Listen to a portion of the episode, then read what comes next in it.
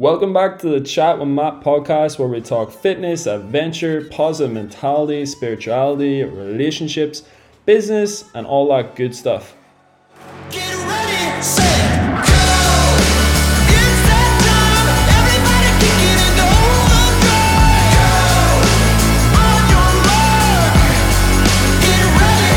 and go, go! On your mark, get ready, set, go! Before we get started, I just want to say a big thank you for everyone for tuning in to the first episode of the podcast.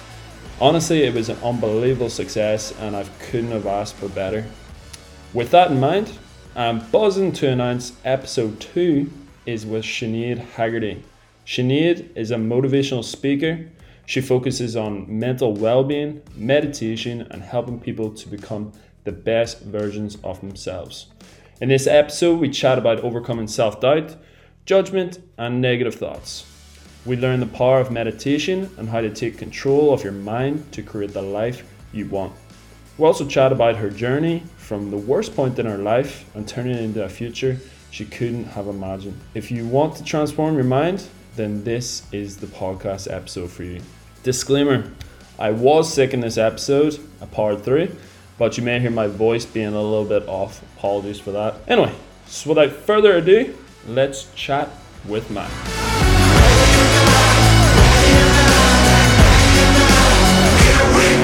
Hello, Sinead. Welcome to the Chat with Matt podcast. How you doing? Hi, Matt. How are you? I'm great. Yeah, I'm sure Fantastic. You are good after that weekend. I know, yes. All-Ireland final and all that. County Tyrone won. Yeah, we You're very, very, very pleased. Yeah. It was some weekend. How did you watch it? I did. I did. I was uh, I was supporting Mayo, though. I know. I know. Why? Can you just tell me why? Like you're you're near Tyrone, you know? I know, and I, all my I got loads of friends from Tyrone as well, but I had to support Mayo. They're like what seventy years without a, a Sam Maguire. That's nearly as much as flipping down this weather, like. But they're yeah. cursed. I think they actually are cursed at this point because they're a shadow. Like that semi-final performance against Dublin was unreal, and then against Tyrone, they're just terrible. I thought. No, I don't think they were just terrible. I just think Tyrone was much better. Yeah, we'll do it. We'll go you know that. What I mean? Like, we're a county full of talented, talented boys. You're right. And girls at that point as well. Yes, yeah. I know. Obviously, I've been doing a bit of research on you, and like, God. You seem like a really interesting person, like somebody that I would love to have a good conversation with. So that's exactly what I'm doing now. But um, I just want to uh, walk back and go through your story a little bit. So if you want to talk about how this whole journey became to where you are now, it's pretty crazy because like you got what one hundred ninety thousand followers on Instagram, you've got a whole huge community, you run like multiple businesses, you've got a podcast, and uh very successful. That's what you're, I don't know, what age are you, your twenties, like early twenties? I'm twenty-nine, just turned twenty-nine, but I'm twenty-one at heart.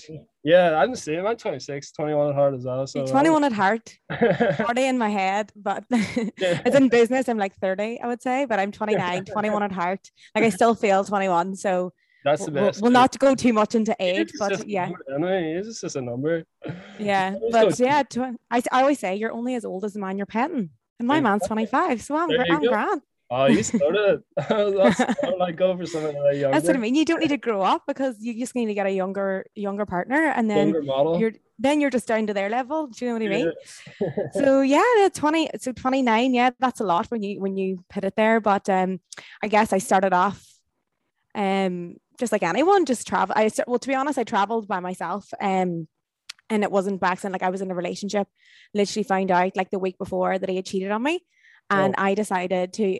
I don't know if you don't know if you know that, but um, this is sort of where it began. This is sort of where my story starts. Mm-hmm. And because everything was fine and dandy up until that moment, you know what I mean? Everything was like automatic, you know, go to school, get a job, get a boyfriend. Like that was kind of like where I was.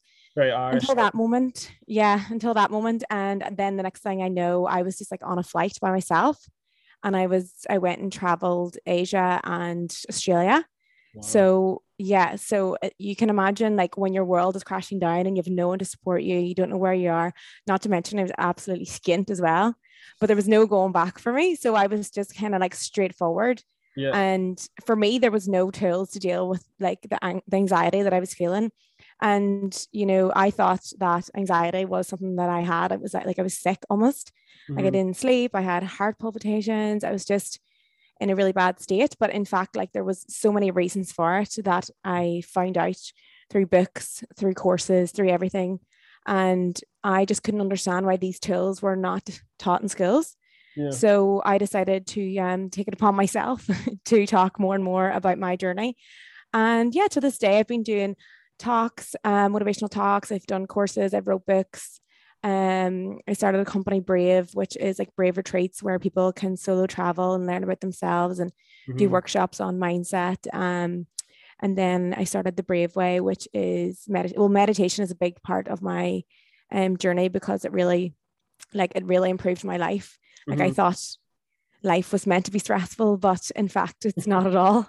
Um, so when I got introduced to meditation, um, I took it upon myself to just go delve, delve deep into it and do research. And mm-hmm. I really wanted other people to feel what I felt, like this inner peace.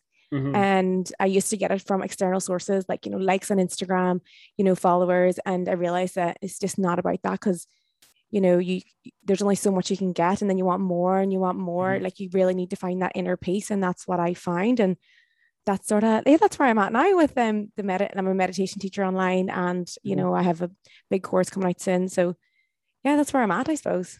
That's amazing. All one breath. So really, yeah, that was a lot. That was a lot of information there. That's amazing. Like, but I suppose like so you you were on Love Island, that's right, mm-hmm. originally, and then. You uh, that all ended and stuff, and then it was it was Australia after that, or is that that's yeah. So I was on like my my Love Island journey was all of two minutes long with subtitles, so I don't really that's about the same as mine. So like so it was like it's so funny looking back now. I'm just like, but at the time, um, yeah. I actually spoke about it in a podcast about in therapy because I have really bad public speaking anxiety, right. which. I don't know where that came from because I've always done it before. But then I realized that Love Island really damaged my confidence. Mm-hmm. And like I was only on there for all of two minutes, but I was also told that I was going to be on at the start. So mm-hmm. when you're, and then I was pitted at the end, I almost didn't do it. The, the psychologist rang me and she was like, do it. And I was like, okay, whatever. So you go in there and you're literally lined up. I was lined up with like four girls. And to be honest, I knew one of the girls as well that was going with me. So I was like, there's no chance. Yeah. And like I kind of knew it, but then when I went, like, do you know what I mean? To get stand there and get judged on your looks. That's, that's the big thing. I think with Love Island, from my experience as well, it's uh, it's definitely in your own head. You're comparing yourself to other people. You're, you're nearly. It is kind of. It's a competition, so you're comparing yourself to your competitors, and it's obviously based on looks. Like a lot of it uh so I think like after it, as you say, you can you can get like some self-doubt, self-confidence issues after that. But uh, I think that's really interesting where you come from the spe- perspective that you had the bravery to actually go on the show, so it shows a lot of confidence. And then after it, you were kind of hurt by it all, so even the most confident person can be, you know, can suffer from these issues. And then obviously you went to travel and stuff. So you're forcing yourself out, out into the public again, out into the wide world where you didn't have any any support from your family. You had no money. You just went out and did it. So what was your motivation for doing that? I mean, for me, definitely it was like life or death at one point. Like there was there was just two voices. Like mm-hmm. it's so strange because if you looked at me, you would have thought I was so confident and you would have thought that my life was so perfect. But in fact, it was just so unauthentic. Mm-hmm. And when I, when I realized that when I, when I came to the stage of acceptance rather than denial, cause I think more than anything that I was in denial of how I was feeling. Like there was all those things, like there was things like Love Island that I pushed down straight away. Like Love Island was something that I got rejected in front of millions of people. And like, although like it was only two seconds, like nobody really, you know, yeah. I never got any followers from it. Like it wasn't like a thing for me, but mm-hmm. to get in the car at eight was a nineteen, twenty, maybe twenty. So I don't know, maybe early twenties. I think it's about six years ago now. So mm-hmm. to get into the car after that and go like this, literally shake my head and go, let's forget about it. Like mm-hmm. there was a lot of trauma in there for me. There was a lot of like rejection. There was mm-hmm. a lot of childhood stuff that like, you know, not being good enough. So mm-hmm. can you imagine all that coming up and then pushing it behind?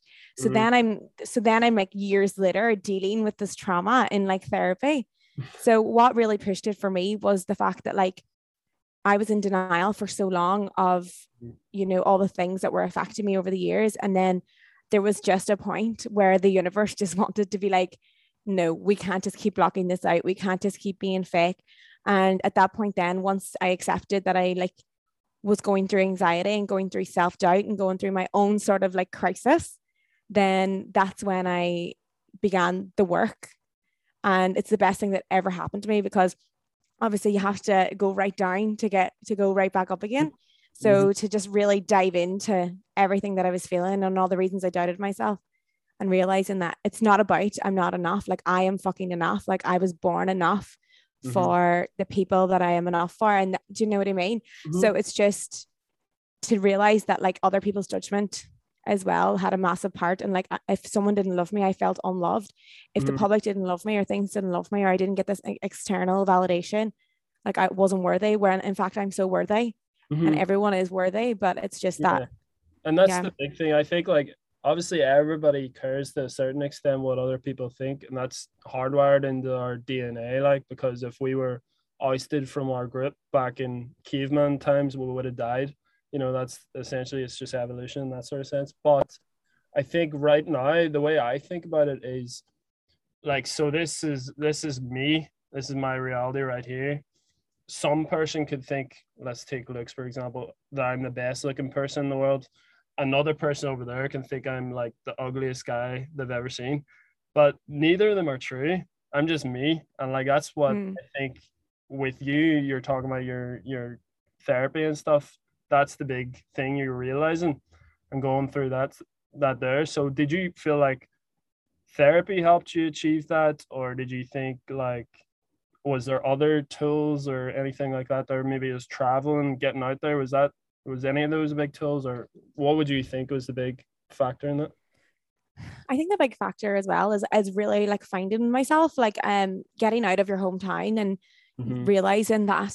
I'll, I'll never forget the first time I was ever traveling, and I was out dancing in this, in this bar in Thailand, and I just danced the way I wanted to dance. Like, I mean, like a crazy person. Yeah. I was like, no one cares. Like, no one cares. Like, no one, you could just be yourself. Like, no one can judge you. And when you feel like no one can judge you, you can actually open up and be yourself. Yeah. So once you really become yourself and get out of like what society has planned for you, then you become so much resilient in the world, like with anything in life. So now if anyone comes at me with like negative comments or trolls or whatever, I'm just like, no, because I actually know who I am, and this is who I am.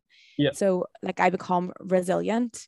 Mm-hmm. Um, but like, can I just ask you, like, did you ever, how, how did, how are you coping with the whole, like, you've just come out of Love Island. Like, yeah. did you feel any sort of like l- lack of confidence, or like, are you dealing with anything like trolls, or like, how are you feeling after the whole thing? Like, honestly. So from my side, um, basically going into Love Island, um, I lost a good friend of mine. Like, uh, he passed away like literally a week before Love Island.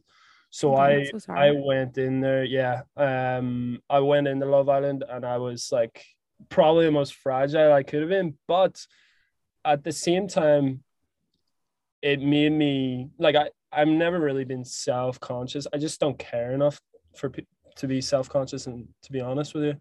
But like, walking into the villa with that in the back of my mind, I did not care. Like, I honestly didn't care about the experience at that point, which sounds pretty bad because I just built up like months of my life to going into it. But yeah, so when I was in there and stuff, I was just probably just very relaxed, like compared to what I would have been maybe if I didn't have that experience, because losing somebody close to you makes you realize that, you know, there's certain things that are core to you and what you love and what your life is about, and being judged by other people is not one of them for me.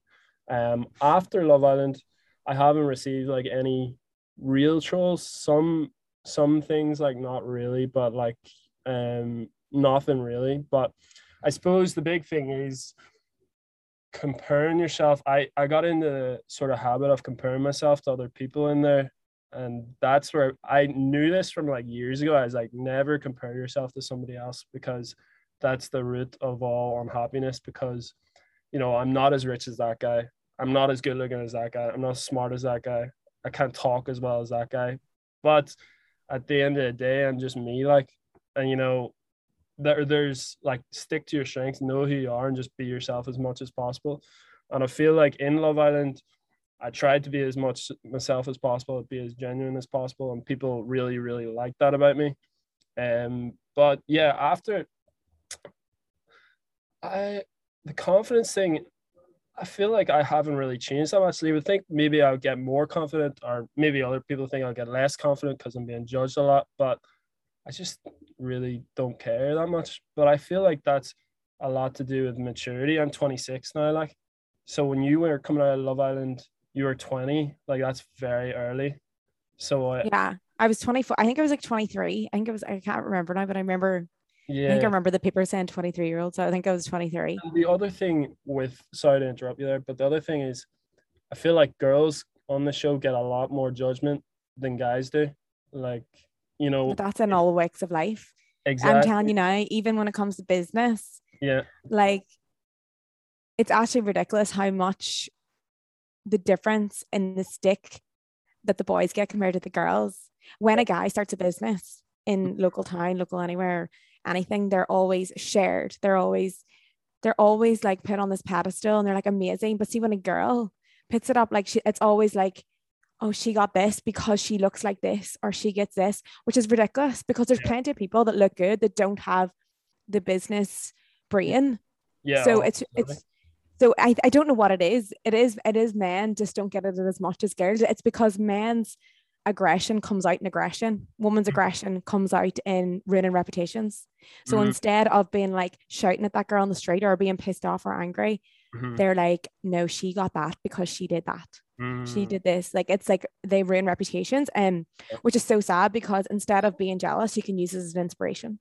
Mm-hmm. You could look at someone, I could look at someone who has a massive business, and I could be like, oh my God, like I'm so jealous. Who does she think she is? Mm-hmm. Blah, blah, blah. But instead I could go, it's fucking possible. Like it's yeah. so possible because she's doing it. So why can't I do it? Yeah. You know, so you're kind of comparing yourself in a good way there. You're using it as motivation. You're not really comparing yourself as in, oh, she's so much better than I am, but you're comparing yourself and so, you know what, I, I can achieve that. I can do that. Like, and that's a really healthy mindset. Like, um, So it takes time. It t- like it takes time to get like that, because I swear, like jealousy arises in you to heal something in you, yeah. and people don't realize that. They think, and, and pl- plus people are don't want to admit to being jealous whatsoever. Mm-hmm. Instead, they just are are bitter, I suppose, um, mm-hmm. and make up things about the other person, or, or or like feed a narrative that they have of them. But um, in fact, jealousy definitely arises in emotions to heal something. Because if I'm jealous of someone, I can sit there and journal and be like, okay, why am I jealous of this person? It's because they have something that I want.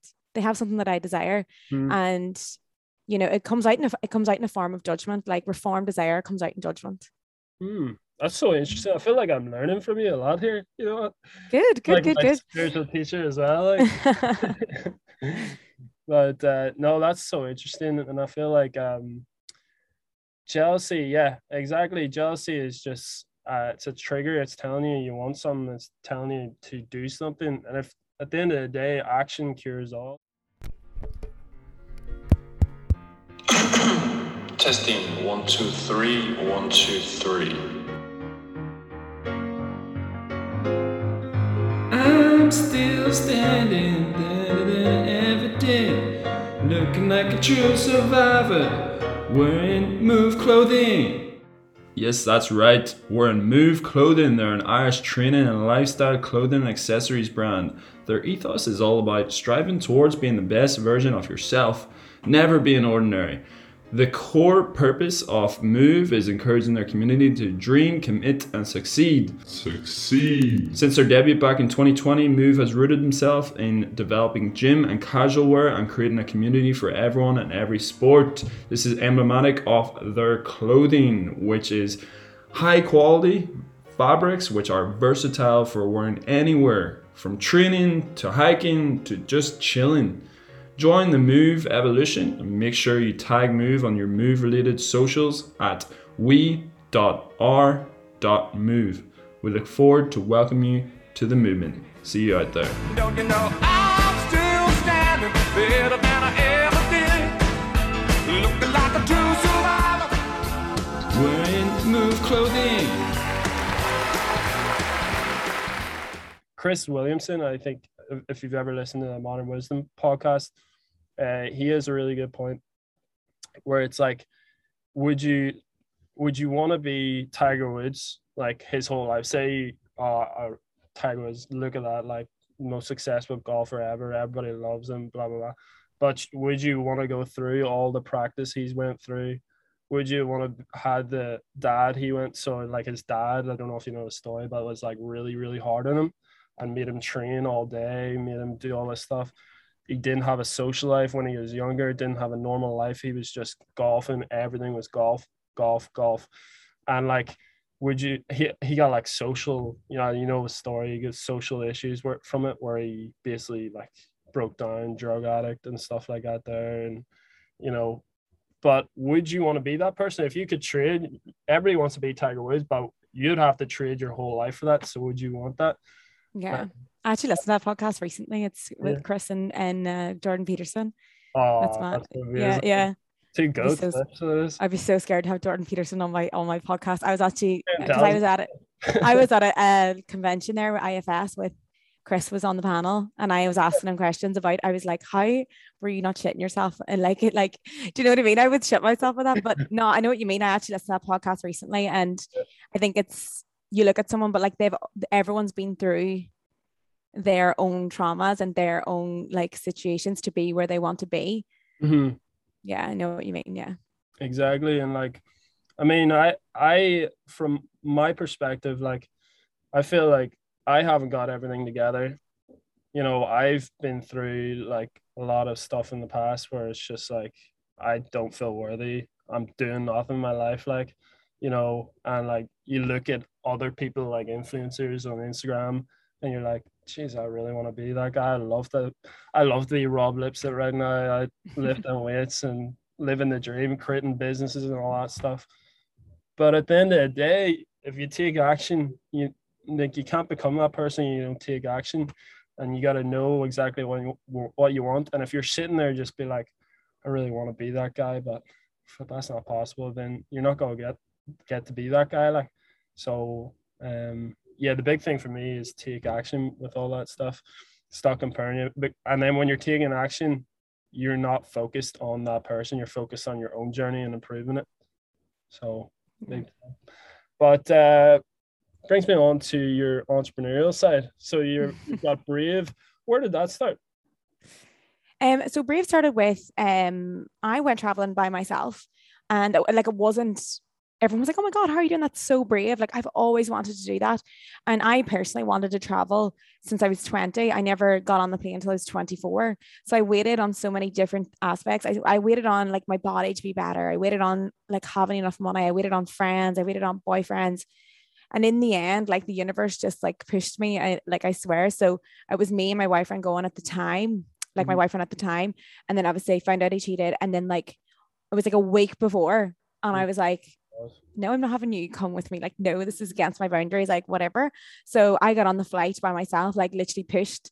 And like with it, like being emotionally charged as well, I was like making decisions very emotional. Like if a week later I calmed down, I'd be like, no, what am I doing? But anyway, went was the best decision of my entire life. It taught me so much. Mm-hmm. And people were asking me like, that's really brave. Like, how do you do that? And I was like, it is quite scary to go by yourself. So how can I, how can I incorporate this to make people, you know, come on board? So I started doing events in Sydney. So I first started doing sailing single because I had like a bit of a man hating year of my life. It's called, it was called the Cunt Diaries because you can't say the other bad word, but, um, and I just had this whole stage of like hating men because like I'd went through the breakup and I didn't want to touch man. I was like, eh, you are all disgusting. I hate you all. I love you all now, guys. Don't worry. Like, it's okay. I got over that time. But, um, at the time, yeah. So I hated men. And then I went away, I was doing my farm work, and I, I kind of was going through like a spiritual awakening, like going through this, like, I don't want to work in a bar anymore. Like I have so much more potential in this, blah, blah, blah. And I had like four thousand dollars from the farm that mm-hmm. I worked in. So I spent this on sailing single. So I rented a boat. So this was like my first entrepreneurial thing. I rented a boat. It was yeah. going to cost me four thousand. It cost me four thousand dollars. Like that's how much everything cost for me. A day? yeah, so I knew that I was going to have, I'll have nothing or have like more. So I was like, you know what? I've had nothing before because I was really skint before the farm. And I was like, you know what? I was okay. At least I'm giving it a go. And yeah. I was like, at the, I'm always like, oh, I need more money. And I could have waited for another four thousand dollars to come in my account to be safe and secure. Mm-hmm. But I kind of was like, fuck it at this stage. So I did Stealing Single, which was like my, it was basically all single people, because I was like, I'm ready to come back. Like, I'm ready to come back to the city, yeah. and I'm single and I'm ready. Um, although I never pulled on the boat, um, which is like literally every single person. Believe, I, I swear every single person on that boat got a pull. It was hilarious. The next day was hilarious because like we met up after and everyone was like common with the person. They'd, I was like, oh my God, this is so funny. So yeah, I started, I just was like, I had this idea um, just to have this like big rave on this boat. Mm-hmm. And yeah, so I took the four thousand, tripled it that day. And that was like the last time I ever worked for anyone. Um, and then that was like my first event. So yeah. once I knew how to like run events, and like at that point I was like in solution mode. So if there was a problem, like for example, websites, I didn't have any money at the time to make a website. So I had to make a solution, had to make it myself. Unfortunately, it took me like four months and like I could pay someone to do that right now for yeah. in like one week. Do you know what I mean? But yeah. did all that, was in full solution mode with, with like making a business, was like reading all my amazing entrepreneurial b- books and doing yeah. courses. So yeah, yeah, did that, and then was ready to do retreats. So retreats was um, just getting people who wanted to solo travel, because every, I just noticed there was such a massive market for it, because mm. everyone's asking me like, how are you doing this by yourself and blah, blah, blah. And I was like, okay, would you come if I was at the other end with a mm. retreat with loads of other girls solo traveling? So then that's when Brave Retreats happened. But then unfortunately then COVID hit. So Brave Retreats was kind of that's a all really over the shop. Idea. So that's uh that was all female retreats, right? Yeah. Would you yeah. ever do like men and women, or do you think you just want to build on that sort of female? I don't know. Like it's hard because guys, that's what I'm asking.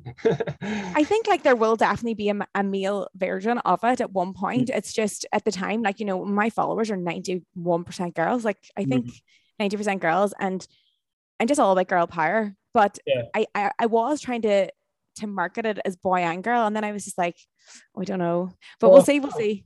You have to sort of stick to the your strengths as well. You're a woman, you're that's your perspective as a yeah. female. So like you know what other girls and stuff are going through, so you can sort of tailor your business towards that and stuff. But that's really interesting.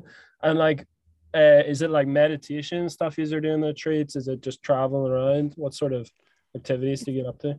Um, it's a bit of everything. Like, um, it was mostly for just to get people over and do workshops, you know, like goal setting workshops, and to just get really people to just go inner and like find mm-hmm. out their purpose and passions, and mm-hmm. to just to get them away from the everyday norm. And then yeah. for them, so, because so when, awesome. yeah, the first, the first retreat was meant to be in Thailand. And for me, it was a really healing place for me, where like no one judged me and everyone was healing from something. Mm. So I felt like, to be honest, I felt like it was like a place to go when you were heartbroken. And that is something that I want to concentrate on as well, like in the future for, you know, mm. you know, just like heartbreak support, because it's something that we are missing in society, heartbreak support. Like when you are going through a breakup, there's no nowhere to go really. You just have yourself and your friends, and your friends don't want to hear you talk shit about your boyfriend over ex-boyfriend over and over again. They're yeah. literally like, shut up, you know. So sometimes you need to vent. Yeah. So yeah, I think it's more of like a healing thing. Yeah, but I think that's a really good idea. And I feel like uh like when when you have a breakup, like you, it feels like your whole life's falling apart, and you just want to take a take a back step from everything. So like going to Thailand, the other side of the world or somewhere, and just experiencing like that tropical, you know, island life with other other people that are on the same boat, and it's like it's like healing for them as well. So you're just talking, like meditating, doing all that healthy stuff, focus focusing on yourself. Like that's the best thing. And like that brings me, like for me, I think the biggest thing for me in my life is to focus on myself, self improvement. Um, and I feel like you're definitely the same. Like you're definitely the same. Like business, fitness, travel and all that stuff. So traveling was the big thing for you. You felt that definitely like opened your mind to new possibilities and stuff. So um you were did you live in Australia for a couple of years or? Yeah, so I was in Australia, like that's where I was living um when so I was living in Australia, and then I was in Thailand for a retreat. Mm-hmm. Um so I was going back to Australia, and then they just locked the borders, like ding dong, like oh. you're not allowed back in. And I was just like, um, excuse me, like, I, I haven't, where do I live? What, where do I go? And like, it was kind of like panic station because it was in the middle of the pandemic. I was like, oh my God, what do I do? So I just like flew home to Ireland. Mm-hmm. Um, and I haven't lived in Ireland really since I was like eighteen or nineteen. So it was really like, yeah, it was like a crazy situation for me. Like I had my life over in Australia. Like I had like all my stuff there, you know, I had a partner there and like, it was just um, insane. And then I came back here and, you know, like waited it out basically here and just did my, did all my quarantine stuff at, in Dublin and then went home to my parents and then moved to Bali. But I lived in Bali before. So, and I was always planning on living between Bali and Australia. So I got back into Bali mm-hmm. and then was there and then just came back there for the summer for my brother getting married and then locked out again. So life is very uncertain for me at the moment. So anyone that's a traveler, it's, it's, um, for me, it's very hard to be in one place as well. So it's, um, I, I'm kind of like all over the I'm fucking job, to be honest. I'm the exact same. I uh, yeah. I was living in California there for two years up until Christmas, and then um, my visa expired because the the borders or the U S wouldn't let you renew them because of COVID. Yeah. So I came back home and I was like, well, what am I gonna do here? And I basically just put my head down, didn't go out for six months, didn't drink for six months. It was just dark. It was complete lockdown, as you know, up here. Yeah. And uh just went to the gym flat out, and then Love Island contacted me, and then I was planning to go back to the States there in January or July, but obviously Love Island happened. But it's pretty good, I think. Like uh if you focus on yourself and focus on like improving yourself, you feel so much better like at the end of like that time. Like I'm starting a bodybuilding course again or routine again with my coach and stuff. And I'm just feeling so much better, like after like a couple of days, like, and it's all about just getting started. So uh, yeah, because you probably, yeah, because you were probably really into it there, and then obviously you went into Love Island, and then like when you come out as well, like you're probably getting asked to do all this random stuff. I don't know, like yeah. are you doing like P Rs or like, I don't know, because there's no clubs really, so, it, no, oh, yeah, so there's like a whole. To be honest, suppose, it's not my vibe. Yeah, I'm. I I think. I'm very much fitness, travel, you know, mentality, spiritual, learning all about that stuff, and like doing the hiking, doing the traveling, doing all that stuff. But like going to clubs, and that's not really my vibe. I like partying, like, but not, you know, not. That. Oh my God, Matt! Like you could do brave, brave boys. You know what I mean? Brave, brave men. Boys? Oh yeah, I did it. You could do the brave man, the brave man one. Do you know what I mean? So like, what's what's your like future plans? Like, what would you like to do in terms of like moving forward in like business within fitness or like traveling or anything like that? Like, have you got yeah. any plans? So my plans over the next six months, well, essentially over everything, I want to base everything around fitness, traveling slash adventure, uh, mentality, just positive mentality, business, and just lifestyle stuff. So. Podcast, I really want to do more of this. I love having chats because I can learn from people like you, and then it's giving back to other people as well who are listening to the po- this podcast as well.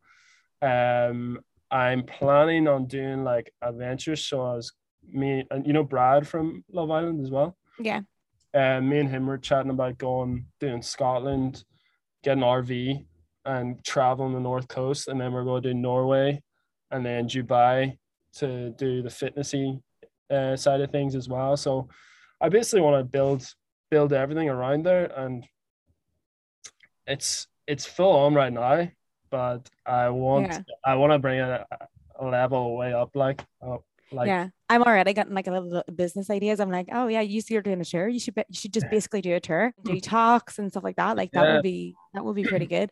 I need and a, it's a good time to get your head stuck on, do you know what I mean? Exactly, exactly. But I'm I'm doing so, so much now, but I love it because I just love the things I'm talking about, the things I'm doing every day. It's so much fun. And I think like when you find like the stuff you're interested in, going and building from there, even like I, I was listening to your podcast there the other day, and you were talking about, you know, finding your purpose. And you're mm-hmm. a lot of people think you quit quit my job and go go start this business. But it's not really, it's just following your passions, and you can, you don't even have to get paid for it, just doing it as a side thing, like charity work you're saying you're doing and stuff like that there. I think that's really, really good point. And like, yeah, because there's not, it's it's, anno- it's actually like, it's almost annoying, especially even like when I was in my job getting, you know, working in the bars or whatever, and people saying like, quit your job and go follow your passion. It's like, it doesn't work like that, hon- like, to be honest. Yeah, yeah. Like, and it's not fair to tell someone to go quit your job, you know, yeah. if it's really, really, really affecting your mental health and there's yeah. another option. And it all depends on your values as well. Like, I'll do like I'll do values work with someone like in a meditation or whatever, and I'm going to be like, okay, what do you value more? Like, there's people that value, so for example, for you, I can probably tell that you value adventure over security. Yep, one hundred percent. All right, so mm-hmm. let's just say, okay, let's just say a few let's say a few values. Okay, so adventure, um security, love, mm-hmm. commitment, mm-hmm. health, mm-hmm. success, mm-hmm. wealth, you know. Where would you put your, where, what would be your top value there? Adventure. Adventure. Yeah. So one hundred percent. When you know that adventure and freedom is your first value, mm-hmm. what you got to realize there is that what's going to misalign with you is something like a committed relationship. Hello, hello. It's me, Matt, and I'm back with another ad. Guess who? It's Glenisk. Their zero percent fat, newly reformulated Irish strain protein yogurt is quality. It's so good. I use it for the gym. After the gym, rather. I don't use it in the gym. That'd be weird. It can support gut health, and it's bursting when you add in nutrients including vitamin D, B six, and B twelve, which helps to support your immune system. Not only that, but it's available in nine delicious flavors, whether your goal is simply to retain muscle mass. I'm trying to build it, so it helps with that. Improve gut health, or simply enjoy delicious high-protein post-workout snack. Glenisk Irish Strain Protein Yogurt is the perfect fit for you. Glenisk, available at your local supermarket. So there's some people who really want freedom and adventure, mm-hmm. but they're in a committed relationship, and then they're always fighting, right? So like when you know your values, and especially something like security, like I have a friend who would get really anxious if she didn't have a job. But yeah. she also would love to go traveling. But yeah. for her, because her top value is security, she needs to know that she's got money coming in all the time in order for he- her to feel like less anxious. So mm-hmm. I would never advise her to turn around and quit her job mm. because for her to go on an adventure, I would say to you, if you want to change, you know, for you to feel less anxious, what you need to do is you need to get a different job before you quit your other job for you to feel good. I don't want you to be feeling anxious. So mm-hmm. it's all about individuals as well in your purpose. And like for me, freedom is number one, yeah. but like it does change over time. Like, especially when, you know, now I'm in a relationship. So, mm-hmm. you know, I had to like move my values, and because at the time freedom was my number one. So anytime I was with someone, I was like, sorry, like, you know, I have to go, like, see you yeah. later. Like, but then now I'm like, okay, I'm a bit older now, so I value commitment yeah. a bit more, and I am value I value that a bit more, so I put that higher. So now I make more sacrifices for my relationship now because my values have changed. So this is why when you're trying to find your purpose, it's important to find out what you value most in life, because mm-hmm. then you don't want to mess it up, and then you're all misaligned and you don't know what the fuck's going on. Do you exactly. know what I mean? Exactly. So if yours is adventure, do you know what I mean? Like, you could easily, for you, you could just go and quit my job. It was easy for me to quit my job. Yeah, it was easy for me to have no money and live off fuck all. I was living off a fiver a week in Thailand. I was eating freaking, this is what I was eating every single day. But uh, boiled rice that cost me ten p, did me for three days, and boiled and boiled eggs, six boiled eggs a day to keep my protein up. Like, oh. and, like literally, and then like I could have a meal at night. That's so crazy. You know, because it because adventure was my number one, security was like zero at that point. I was like, fuck that, I don't care if I'm like I just love that. that I love that, you know, freedom, sense of freedom, where you're just out exploring, you're top of a cliff or something, you just look down, you're just looking the sky ever, just beaches ever, just having that where you're just jumping on a plane, going somewhere. It's just the best feeling ever, meeting new people, learning from new people. Like, I honestly think traveling for me is the number one thing, best thing I've done in my life, without a doubt. Like, like, like I would say like ninety percent of my friends live in California. Like, I don't know much about that side of the world. So like, what, what happens over there? Like, what, did you just land there? Like, how did California come about? Like, did you go alone? So mine was a kind of interesting one, right? So I did uh, law as an undergraduate in Ulster, and then didn't know what I wanted to do for a couple of months. I, I watched Wolf of Wall Street And I was like, I'm going to go into investment banking, as every guy did at that stage. And that's uh, like me watching Legally Blonde, wanting to be a lawyer. Exactly. That's true, isn't it? So, uh, then I looked up jobs. So what was the best rate entry level? Went and did, uh, it was like cash and collateral management analyst at Citi in Belfast here. Did it for a year. Absolutely hated it. It was just horrendous. Everything about it, as you said, disagree with my my values. And at that point, I was like, I'm quitting. I'm going to go do what I want. Well, actually, essentially, when I was in there, I was running a business as well. I started a business, like a sustainable activewear brand. And uh, essentially, it failed because I just didn't know anything about business at that stage and didn't have any money put into it. Uh, and then after that, I went travel, I went to Florida, I went to different places, and then came back and I was like, I'm going to try like different jobs, see what I like to do and stuff. I did, must have done like four, five temporary jobs. And then eventually I realized what I love is like creating things and freedom. And I felt like that's entrepreneurial, that's entrepreneurial in itself. So I went and did an, a master's, a master's in um, business administration, an M B A. Did really well. I loved it. Like, and then after that, I was like, I'm traveling throughout uni or throughout my final year, right to that point, I had a girlfriend as well. So I was a very different person back then as well. It's just, it's like a journey for myself. You know, you can see it as well, where I'm like, I'm starting to realize I was a lot more rigid with my structure back then. And then I'm starting to realize it's, I'm not happy and I'm not enjoying this and stuff. Um, she wanted to travel as well, so we're like, let's go to San Diego, because I was there when I was younger and I absolutely loved San Diego. Went out and uh, we essentially just broke up like within like a week. So then she went home. um, you were done? Yeah, we're done. Yeah, but it ended pretty well. Like, we ended um, on good terms and stuff. It was just the end of, you know, it fizzled out and stuff. But it was brilliant for me because I just realized I grew by myself. I was out in California, didn't know anybody, um, was living off my own money, my own, just had to work. And California is expensive. Like, it mm. is really, I was, I think I was paying like fifteen hundred for rent every month. So that was a lot. That's nothing um, compared to Dublin. Holy fuck. Oh, I know that. Get me to San Diego, that's the case.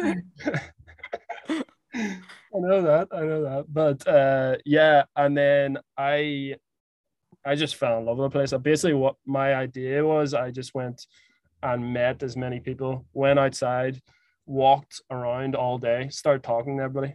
And like, it's the best thing you can do, talk to people. Then you go out nights. I went out on a night out by myself and like met one of my best friends in a sandwich shop after like two o'clock in the morning. Or like just chatting away. He's like, you want to go to the gym? I was like, yeah, let's go to the gym. That's so how it went, works. Yeah, exactly. Went to the gym the next day, met all the friends, his friends all in the gym. We're working out. Then they're like, you want to come to that birthday party? You want to go to that? Whatever. Went to that. Made loads of more friends, more friends. Then started going out, walking down to the beach every day or to the bay, which is like a five minute walk from me where I was living. And there was like volleyball nets and stuff. I was like, can I play? Jumped in and started playing volleyball, and like went down every Saturday, started playing volleyball, became really good friends with them. And there's like parties on the beach and stuff after the volleyball. So I partying, meeting more people. But yeah, anyway, long story short, that's essentially what California did for me. I just met so many people. I learned a lot about myself, and like I did some amazing things that year, like I, or those two years or whatever. I like conquered some big fears of mine. Like heights was one of them. Um, I was telling Aaron this earlier. I was like terrified of heights when I was younger. And uh, that start of that year, I was like, I'm going to skydive. Cause I, you know, I would like watch Jay Alvarez's videos and stuff. And, oh, yeah. I, and I was like, I need to do that. I need to, it looks like so much fun. So I built up to it. I was like a fifteen footer cliff and stuff. And I went went off. I was like, oh my God, this is terrifying up here. And it was only like, I mean, it's like twice the height of me, like, um, literally. And uh, stood up there like like shaking, like I say. Yeah. And jumped off it, and I got so much confidence from it. It was unreal. And then yeah. like, immediately after, I did a fifty footer cliff jumped off a fifty footer cliff, like would like that, like that. And then a week after that, I jumped out of a plane, like I was chill. Now I want to do skydiving, like I want to get my license and stuff out. But yeah, adventure yeah. for me, all that stuff, it just comes from adventure, my sense of adventure. Yeah. And like, especially when it comes to heights as well. Like I had heights and I, like heights are fucking scary for me as well. I'm the same. I would shake and do everything, but I always push myself to do it. But it's part of like growth mindset as well, isn't it? Because mm. your mind makes it worse than it is uh, always. That's so it. When you jump and you're in there, you realize then it wasn't that hard. So it's the same as like business or failing in certain things that, you know, mm. your mind breaks it. Like when you're starting a business, you're like, what if I fail? What if nobody buys the product? What if this? What if that?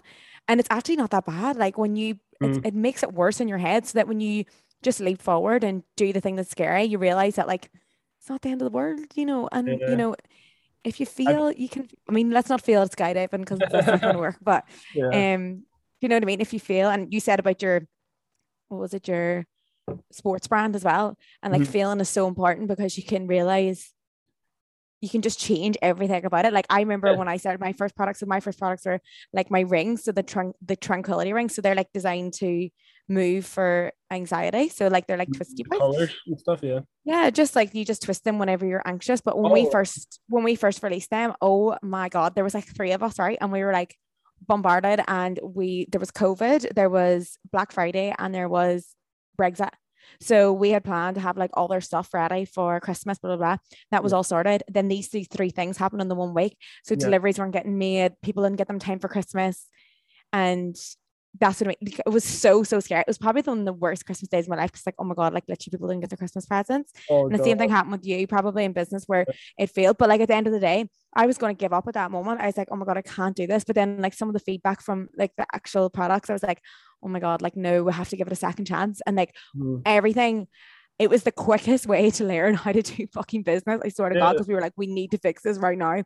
So like yeah. we fixed it all because like if it's essentially like that could have happened another time mm-hmm. where we could have got like a big log or something. But those things just, those like, that's like when you, when your business started, like what, how did you feel? Or yeah, I mean, like you probably learned so much. I learned, that's the big thing. I learned a ton. And I think when you, my my idea is throw yourself out of a plane and see where you land. Like jump yeah. and see where you land.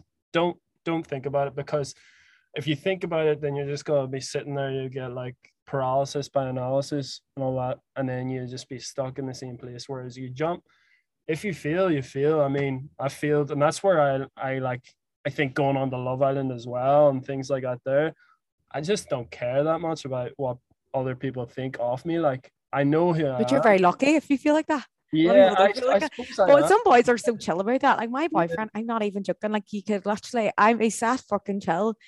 But then it's such a fucking nice way to be. Do you know what I mean? That yeah. like not caring about other people's judgment. It's so good. But I think like the those failures, I've had so, like failures in public and stuff like that there where the business failed and all. And like, you know, people are like, oh, business failed and blah, blah, blah. But like, that sort of builds it up. It like creates a resistance to it, if you know what I mean. Yeah. It builds you up where it's like, oh, I don't care though. You know what I mean? Yeah. And I think like being scared of other people's judgment is about how you judge others. So essentially mm-hmm. you would never judge someone for failing at their business. Yeah. Just like I wouldn't feel like a lot of people, for example, would say to me, oh, I'm so like, I want my business to strive, but I can't talk on my story or I can't do stuff like this. And like the only reason you care about someone else's judgment is because you're judging other people. So whenever you're looking about, when you're trying to like have a judgmental detox to try and get through your own self, self-doubt, you mm-hmm. have to really look at your own judgment. So mm-hmm. an example, like there's something that's really hard for me. I really find it hard to take pictures in public in front of people. But mm-hmm. why?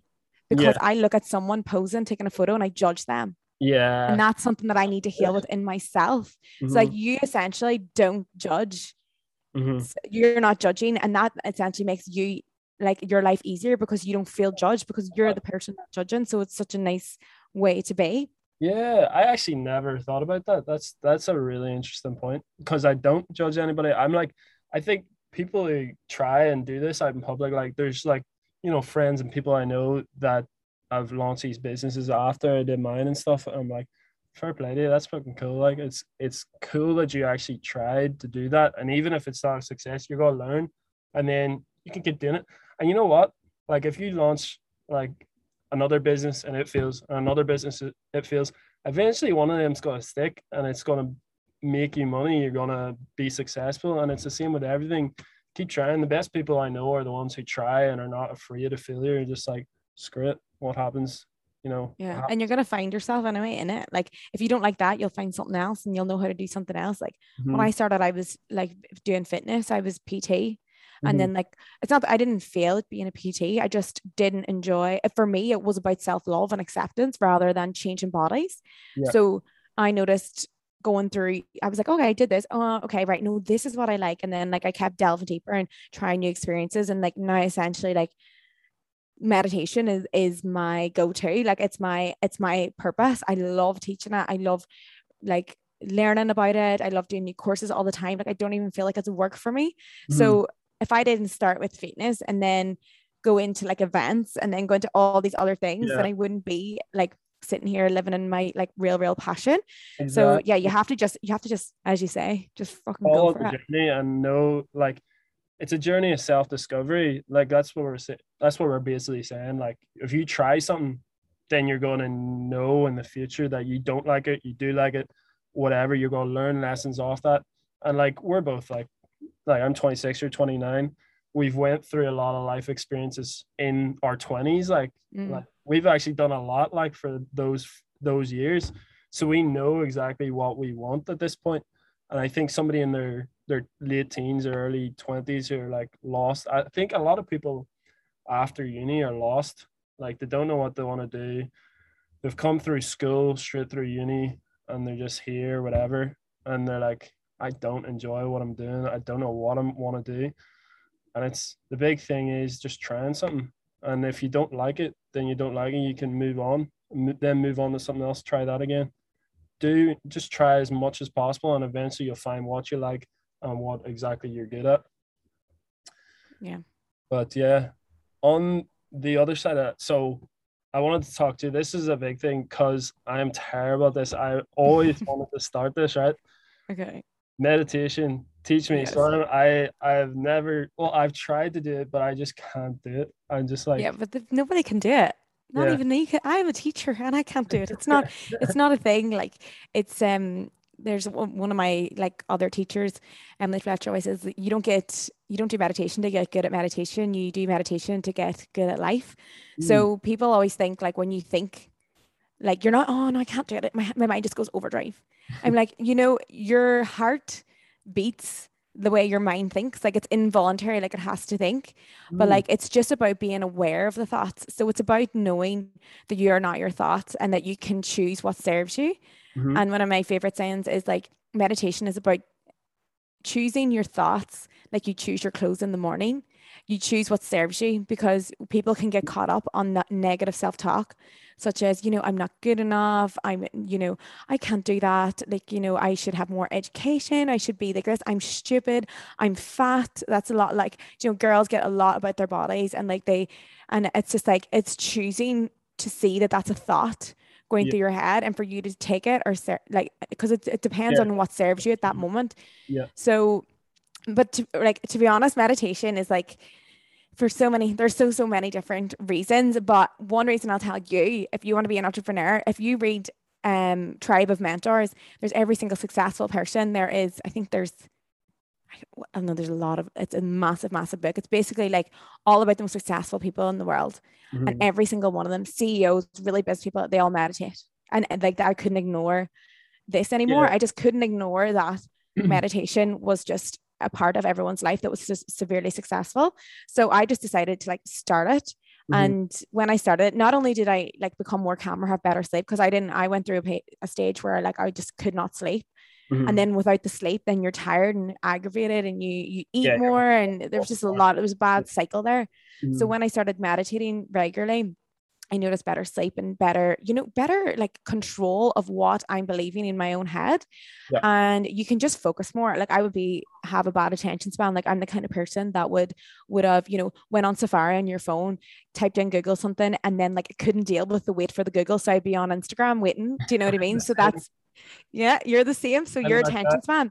Yeah. So why is why is your attention span so important? It's so important because when you're truly passionate about something, mm-hmm. if you're passionate about fitness and adventure and you want to start a business, where yeah. are you going to have the focus to sit and and like code your website and do your shit like that? Like yeah. I had to, I when I did meditation, I could dive into it. Like I had to do like a meditation in the morning for me to focus on the tasks at hand in order to get through to my purpose, or else I'd just be sitting there on my phone all day distracted. So mm. there's so many different reasons. But for me, like if you want to be an entrepreneur or you want to be successful, I think like meditation is the best. And it's, it's for getting to know yourself. Like the, the, the way I teach is to get to know yourself, ask yourself subconscious, get you really relaxed mm. to get you into, and also manifesting and visualizing is very, very important because yeah. if you can't see yourself doing it in your mind, it's not going to happen. And yeah. then you need to work on your self-belief because you can only manifest what you think you deserve. Mm. So you can sit there all day and visualize it. But like, if I turn around to you and say, okay, do you believe you, you should be a billionaire? Or millionaire or billionaire, don't ha- don't know how rich you are, don't know where, don't know your family background yet, but yeah. so and, and for me, like I felt like it, being successful wasn't in my path. Like I always felt like I would just, you know, have the normal life, and I was conditioned, but I had to, so then I had to go through self-belief and go through, you know, all the things that like teacher says to me and stuff like that, and really get to like what, why yeah, I was holding myself back. All through meditation. That's amazing. But you know yeah. what? Um, there was a couple of points I picked up on there, but your latest one was um, realizing that you're capable of so much more. You realize that through meditation. I actually, I worked for a guy who's worth like thirty million or something in California. One-on-one, me and him were just doing this business by ourselves essentially, but he was a brilliant mind. Like, And uh, we're just talking about money because he's obsessed with money, like, and um, being around him day in, day out, I was like, oh, I can make ten million. I can make that no problem. Like after a while, but I think that's, that's conditioning yourself. And then the other thing that you said was choosing what thoughts, you know, you had. I think there was a, I listened to um, something like a year or two ago. I think it was a guy, Leon Scott. I follow on Instagram. He was like, shoot, like just pay attention to your thoughts for like five minutes, ten minutes, and see how many negative thoughts you think about yourself. And you'll realize that's why I'm feeling so bad about myself, and realize, is that actually true? No. And I think that's, that's what meditation does for you, is it? Yeah. Cause awareness is key, because you truly do believe until you're completely aware of your thoughts. Like I went around, like around just believing all these thoughts about myself, like that I wasn't good enough, especially after like a really intense breakup, you know, and like all my self-worth and worthiness was on this one person loving me. So when they didn't love me, I didn't feel worthy. Mm-hmm. And when I sat back, and I did a thing called like the mental diet, it's Tony Robbins um, book, Awaken the Giant Within. So basically it's about um, listen to your thoughts, and any negative thought you have, you have to have a hundred percent solution. Um, mm. It's very intense. It's usually eighty percent solution, you know, but yeah. he was like, no, a hundred percent solution. So every single negative thought, there was always a solution, even if like you couldn't do it. Like, for example, if I was like, oh, I feel so shit, like on my body, I'm like, what's the solution? Get up, go for a walk. You yeah. know, like there's a, there's for me to sit and dwell on that negative thought is literally convincing me about my own thoughts. Yeah. Yeah. And as simple as like the website as well. Like when I started my business, I was in this, I was doing the diet, the mental diet. Yeah. And like, I could have just given up on my, on my business in that second, because I was like, I don't know how to do a website. I don't have the, the money to mm-hmm. get someone to pay for it. But instead I had to do a hundred percent solution. So there I was like Googling how to make a website yeah. and step by step I yeah. did it, because if you're in victim mode, you're never going to get anywhere. There is literally a solution to absolutely everything. And mm-hmm. I'll never forget like going and in, in Australia, there's, I went for like a business meeting with this guy, and he owns this like massive, massive, he's called Matt as well. And he's um got this massive protein, it's called Happy Way. Um, it's literally worth millions or whatever. And he's like twenty-four. He's twenty-four and he owns this thing, right? I'm going, Matt, what the fuck? Like, how did you, like, what did you study in university? He's like, yeah. no, I never, I never went to university. Just Googled everything. And I'm just like, that, what's our fucking excuse? Like, what is our excuse here? Because Google has everything that we need. Yeah. And like, it, like it's, there's so much information that we could use, like how to start a business, mm-hmm. how to do, how to do, make a course, mm-hmm. how to do all this stuff. Like it's, it's, it's actually like, like get out of victim mode and get it done. The, the big thing is uh, that quote where it's the only limit is your mentality or your mind. Like it's so true, because you look at people and they're like so successful, and you're like, there is literally no difference between me, me and that guy. But like, that's where I'm. So when I'll tell you a story, I went to Vegas there two years ago or a year ago maybe, and I went to McGregor fight. And uh, after party, I was in the general admission side in Encore, and I was like, McGregor was in the V I P side, so I was like, I need to get in where McGregor is. I was just drunk, and I was like, I need to get in there. So I went outside and spotted this guy walking towards it. I put my arm around him. I was like, what's the chance of me getting in with you? He's like, not a chance. I was like, what's the trier? Blah, blah, blah. Like, started making him laugh and all. Saw, saw like, the bouncer and all looking at me when uh, when we were talking. I, he just start, kept on laughing, the guy beside me. So walked up. He was like, tickets. Uh, the guy shows him the tickets. He stamps my hand. I get in with McGregor and all. But yeah, it's, it was a good one. Proper Irish chancer, like. But I think the big thing I, I realized when I was in there again was like, there's no difference between me a lot, me and a lot of these people here, and they're like multi-millionaires. They're like really successful people. Like, I was like, I can do this as well, no problem. Like, I've got the brains, I've got everything I need to succeed. And I think just confidence and just having that willingness to go out and get it is the big thing. Yeah, like the self-doubt is the worst because everyone's capable. The mm-hmm. only thing that's stopping them is their own self-doubt. Mm-hmm. So that's something you just need to, to work towards. Yeah. Like sometimes it's as simple as like, you've got the confidence already. Like for me, I had to go through so much to get rid of self-doubt because I felt like, you know, like with teachers and stuff, like, you know, things they said really, really stuck with me. And I had to go through that in therapy. You know, you know, I never felt like there were so many things that like I was put down for, but it's only because I didn't know what I truly wanted. So when mm-hmm. you know what you truly want, you can fucking do anything. You can like really go for it. So to say, if to, for someone to say like, oh, you're not good enough in this aspect, like that means you're not going to amount to such and such, or you're going to have this. Mm-hmm. Um, to now go on and probably going to speak at the school and tell them how to start a business. You know what I mean? So it's just like, you know what I mean? No, so like, don't come at me. It's just about, it's about finding, it's about finding what it is that you truly want. Until that was the problem in school for me, definitely, because no one taught me what I was like. Like mm-hmm. I'm spontaneous, I'm creative. Um, I am enthusiastic. I'm a people person, mm-hmm. but like put me in any sort of organization, you're mm-hmm. fucked. Like you cannot, like my agent hates me and my assistants hate me. Like anybody that works with me is like, Sinead, they have to remind me twenty million times to do stuff because yeah. that's not, I'm not organized, but that's, I fully accept who I am as a person in terms of, I know that I'm the person that does the creative and stuff like that. And then I need the other personality to keep me in check. Yeah. You know what I mean? So that's, that's where the agent comes in. And, yeah. Yeah. I mean, like you can't put a shark in the desert. You know what I mean? Like it's, yeah, everybody's got their strengths. Everybody's their own personality, character and stuff. And if you put them in an environment that isn't suited towards them, they're not going to do well. They're going to do yeah. the opposite. So I think that's a really good point. Big thing uh, for me is, right, I'm a complete rookie.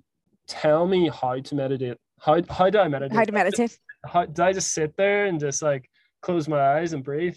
Is that literally? Well, like- I have a course coming out and you can be the beta, beta tester. Um, yeah. But yeah, no, I can send you one. No, to, like, to be honest, it just depends on like what you like want. Like, what is your goal for meditating? Like, why do you want to meditate? Like, if I asked you that night, like, why do you want to meditate? Jeez, for me, I suppose it is the attention span. That was the big point that you mentioned there, the attention span. My attention span is shocking. It's so bad. Yeah. Um, yeah. So to start you off, I would, I would do like small, small meditations, like teach you how to and why we're why you're meditating. Like for example, let's just say you're meditating to like a guided meditation and you're listening to like the voice, and then the next thing you're like swayed off and you're thinking about, you know, San Diego with your man on the chip out. You know what I mean? Like you could be thinking about that. So yeah. once you notice that thought, yeah. right? So you could be like, there you are sitting there, and then you're all off and mm-hmm. you're so away from the meditation, you're caught up in your mind, but then you just realize that you've caught yourself mm-hmm. and then you just come back. Mm. That is that is the point of training. It's basically like the rep in the gym. So you've mm. basically caught yourself and you come back and it's like, oh, okay, right, caught myself. Then you do it again. Then you then you drift off again, but then you notice again and then you drift yeah. off again. And yeah. then like slowly but surely you become more and more focused so that you can focus. You never, I don't think you ever focus in the whole meditation, but like you'll notice yourself that you'll be more focused on what is being said in the meditation rather than like being all over the place. Mm. And you'll just notice it and you'll come back instead of just keep engaging, keep engaging, keep engaging. You just come back to the breath and you come back. And then th- that is when training comes into it. It's the same with reading a book as well. Yeah. So if you read a book, you'll notice your, t- do you read books? Uh, yes. Yes. I try. And like, what's your attention span? I, I, I do like a thing with people where I measure their attention span on how many books they can read without like trying to reach for their phone. Oh. So it usually starts off with like two pages with people. Yeah, I feel like that's about the same for me, to be honest. Yeah, so that's how I would measure someone's um attention span. Like I'll be like, honestly, when do you want to reach for your phone? So mm. it's usually after like one or two pages, like no joke. So this is what we do. So I'll do like, it's the same as meditation reading. So like, say someone's reading two pages, say say, say like, see that moment when you want to reach for your phone and you really are like tr- really not concentrating, mm. like you really want to reach for it. Let's keep reading one more page, just one more page. Then the next time you come back tomorrow, you'll be three pages and that'll be your attention span. Your attention span will be three pages. Then mm. the next day, and then we do the same with meditation. I'll be like, okay, meditate now for three three minutes, then four minutes, and then you know. But I would never tell anyone to just like go straight away with like twenty-five yeah. minutes meditation. It's yeah. always has to start small, and especially with guided meditation, because you need to start with guided, because if I if I send you into another like mantra meditation, you'll be like, fuck this. So it's, it's it's it's slowly going in. And then once you're in it for like, say you're meditating regularly for like a month, you yep. will notice the benefits yourself, that the rewards are so sweet that mm. you won't want to go back, and you'll know when you're off track. Mm. So for example, like the other week, I like was I had no regular practice, you know, I was weddings, I was drinking, there's mm. just a lot going on. So I just didn't meditate. And yep. I could notice myself, my sleep was off. I was feeling like, you know, I could barely concentrate on work.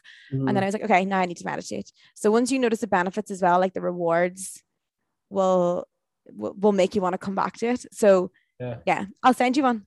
I think, yeah, thank you so much. I think the, the big thing is like getting started, taking action again is the hardest thing. Like waking up, I'm so bad, right? So I wake up in the morning and I'll go straight for my phone every single morning, and I tell myself the night before, right, you're not gonna go for your phone, you're gonna go get water, get your vitamins in, and then like half an hour later you can look at your phone. But I never go through with it, like, so like I need to do that, and I need to start meditation in the morning, even like, you know, that start with like three minutes, and then it's like the gym, progressive overload. I'll do four the next day, five the next day, six, you know.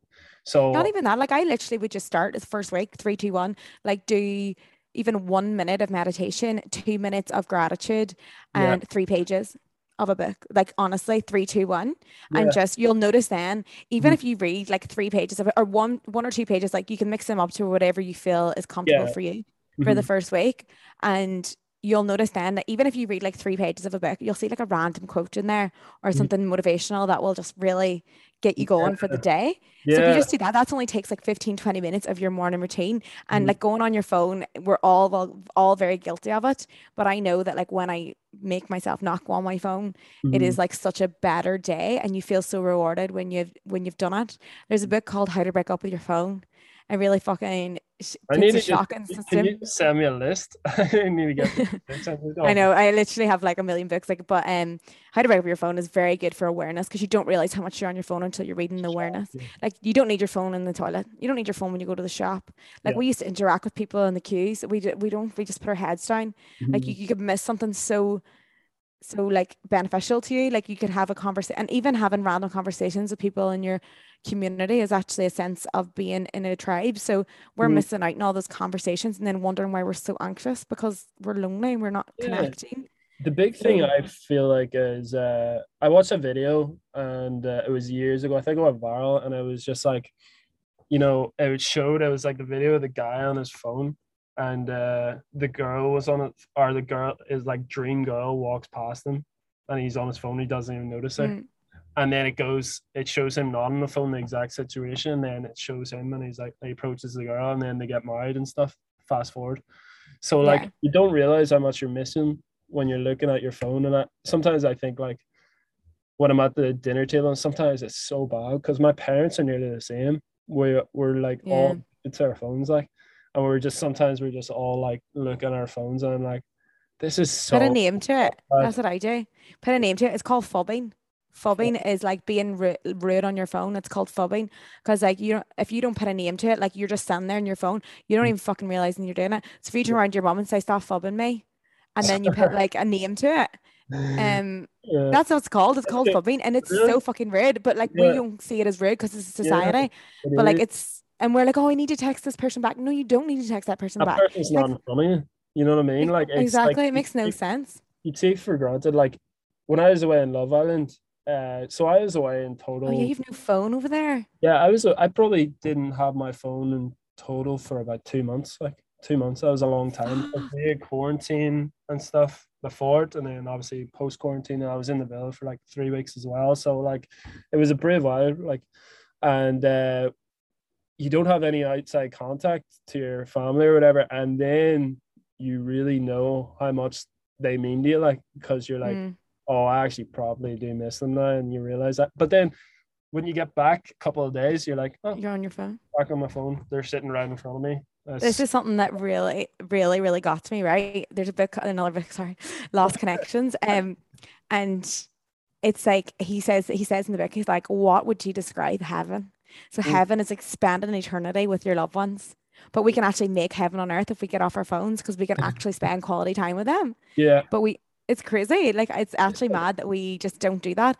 And like, I have certain times where I'm like, no phone, like there's no phones at the dinner table. There's no phone, like, especially like with my boyfriend or whatever, like we have certain times where we have like games night. We just play games and be playful and mm-hmm. no phones and stuff like that. Cause it's fucking ridiculous. Like the phones. Yeah. And then like you really like say, right, I do long distance. So I'm like, oh, I really miss him. And then like, why am I spending my time sitting on the sofa on my phone with him? Yeah. When I could like, like when I'm missing him, when he's not here, it's ridiculous. Yeah. It's so ridiculous when you think about it. And I mean, like, kind of links me on to like gratitude and stuff. Like, see, see when I, I actually did gratitude stuff in the mornings where I didn't look at my phone when I was in California and mm. stuff.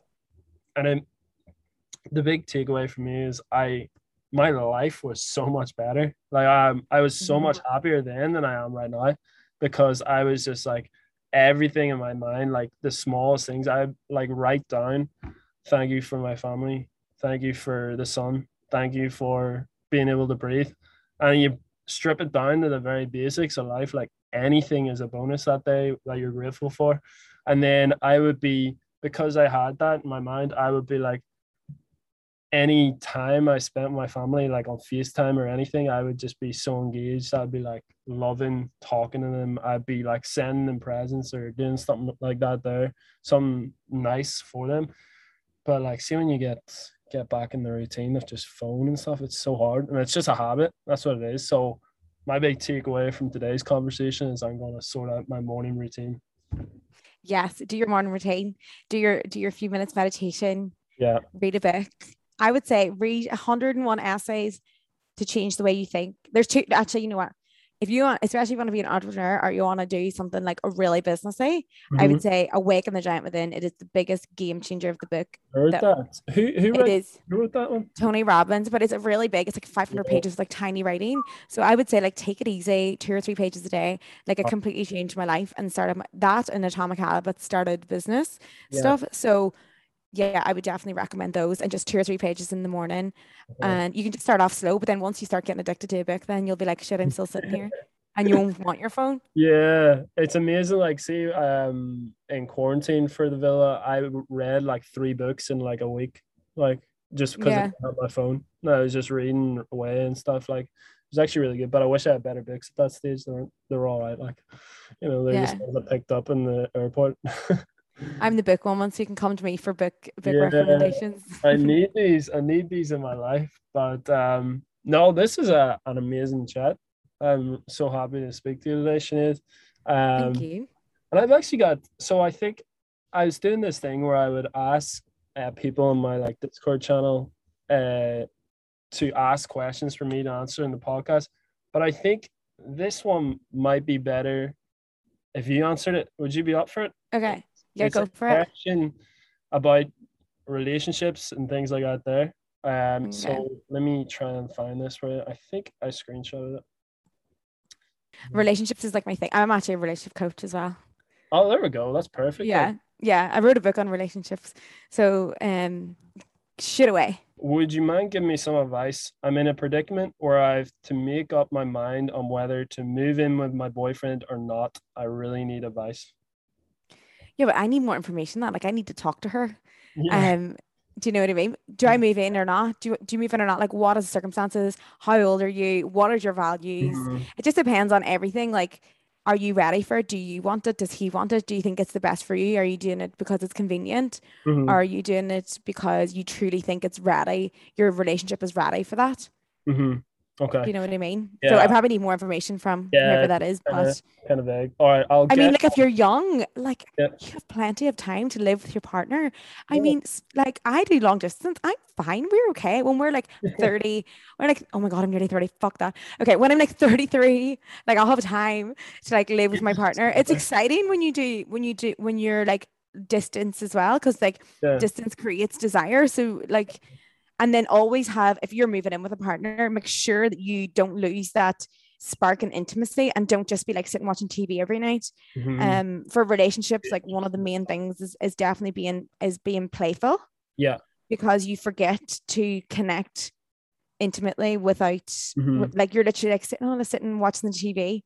You mm-hmm. need to like actually look into each other's eyes and have fun and laugh and laughter. One yeah. of my favorite things for a couple's game night is the game Frustration.